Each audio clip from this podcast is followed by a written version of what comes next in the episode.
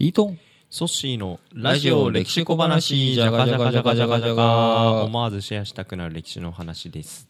2018年も、はい。い、よいよ今日が最終配信ということで、まあ、今年もね、はい。やっぱり、まあ、いろんなことがありましたね。いろんなことありました。なんですかねこうまあ個人的な話は一旦置いといて、はい。こう2018年なんかこう印象に残っているニュースというか、はい。出来事って何かあります？僕の中ではワールドカップ。ワールドカップ。はい日本がまああと一歩。っあと一歩。ていうところまで。でも世界の壁をやっぱ改めてっていうような。なるほど。でもなんかそこに何か日本中がですね日本のサッカーファン全員が、ああ悔しかったでも次よとかっていう、そういうなんかある種一体感が感じられるシーンはやっぱり4年に一度っていうところがあったんでね、印象的でしたけど。まああとはその企業的な、まあ、ニュースで言うといろんな会社でちょっといろいろ組織がですねアップデートしていかなきゃいけないようなそんな事件がちらほらあったなっていう、いいことばっかりじゃなかったなっていうようなそんな年もありましたし、ね。まあ、北海道の地震とかもありましたしやっぱりまあいろんな大変な年だったなって振り返ってますね。そうですね、うん。今年はねやっぱり災害に揺れた1年だったと言えるのかなと、うん。すっかりもう忘れ去られてしまっていますけれども、うん。1月今年の,、はい。あの大雪。はい。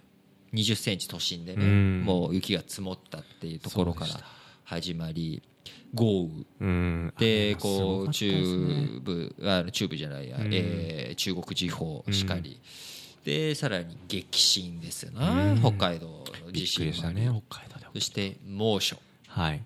まあこうワールドカップで日本中が燃え上がったのと同様に 夏も非常に暑かったとね。いうことで、まあ、すごい災害に揺れた日本列島だったのかな、はい。台風もねいっぱい来ましたし。たくさん来ました、たくさん来ました、うん。まあ、ここね数ヶ月はちょっと落ち着いていますけれども、うん、とはいえなかなか災害の多い年になったのかなと。そうですね。で僕個人的にはあのすごく印象深かったのはやっぱサマータイム論争かンなと。オリンピック備えてこの猛暑どうするんだっていうあの話ですね。そうそうまあ、時間をね変えたごときでどうにかなるわけでもないしということもさることながら、はい。このサマータイム論争を仕掛けられたがゆえに、はい。みんながサマータイムについてこうわーって喋っちゃってたんですよね。はい。でその間結局システム的にそんなのできないとかっていうので、いやいやいやいやと。言語を早く発表しろよと。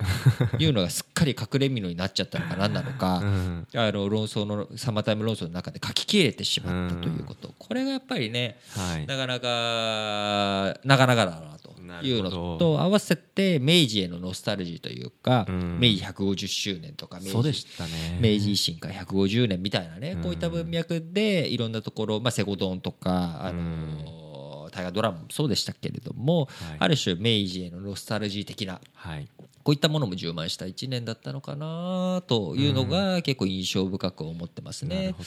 あとはスポーツね、うん。あのソシが言ってくれたサッカーワールドカップっていうのはまあいいスポーツの側面、で冬季五輪とかでもはい。羽生結弦君がね劇的に2大会、いや2大会って、はい。二二輪？違うな五輪？2回連続のお金メダルを取ったりとかしつつも一方でねあのアメフトのタックル事件とかボクシング協会の問題とかパワハラいじめうん。こういったあのねあのいろんな問題が噴出したそんな年でもあったのかな。なるほど。